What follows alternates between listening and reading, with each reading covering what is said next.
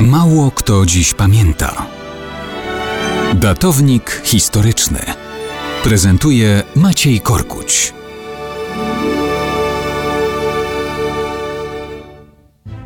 Mało kto dziś pamięta, że w maju 1654 roku odżyła zaraza, która już wydawała się być w odwrocie. Morowe powietrze pojawiło się w roku 1652 na ziemiach ukrainnych Rzeczypospolitej.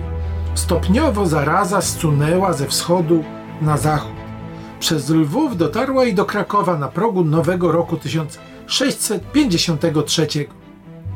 Różne zabiegi zdawały się przez kolejny rok zatrzymać żniwo śmierci, ale właśnie kiedy wszystkim się zdawało, że niebezpieczeństwo już minęło, w maju 1654 Kostucha weszła na poziom prawdziwego szału śmierci.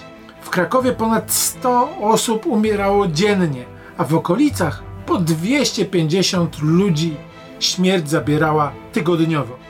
Ludwik Kubala opisywał. Na ciele zapowietrzonych występowały małe czerwone plamki, połączone z gorączką wewnętrzną. Ciało było czasem czerwone, czasem sine i krostami narzucone, ale nie zawsze.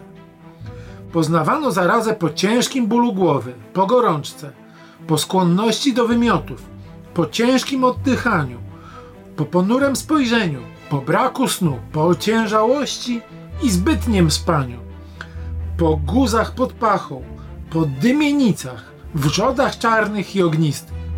Powietrze coraz bardziej się srożyło. Już handel i poczty zupełnie ustały. Wozy z rozsadzonymi końmi, pełne podróżnych z zakrytą twarzą, przebiegały przez zapowietrzone miasta. Gospody zamknięte. Gromady ludu z opuszczonymi rękami błąkały się po ulicach, nie myśląc o niczym innym, jak o śmierci. Zniżonym głosem donosili sobie o nowych ofiarach, jak gdyby głośnym słowem bali się wywołać zarazę i zwrócić jej uwagę na siebie. Z każdej ulicy wychodził kondukt. Cmentarze oblężone trumnami.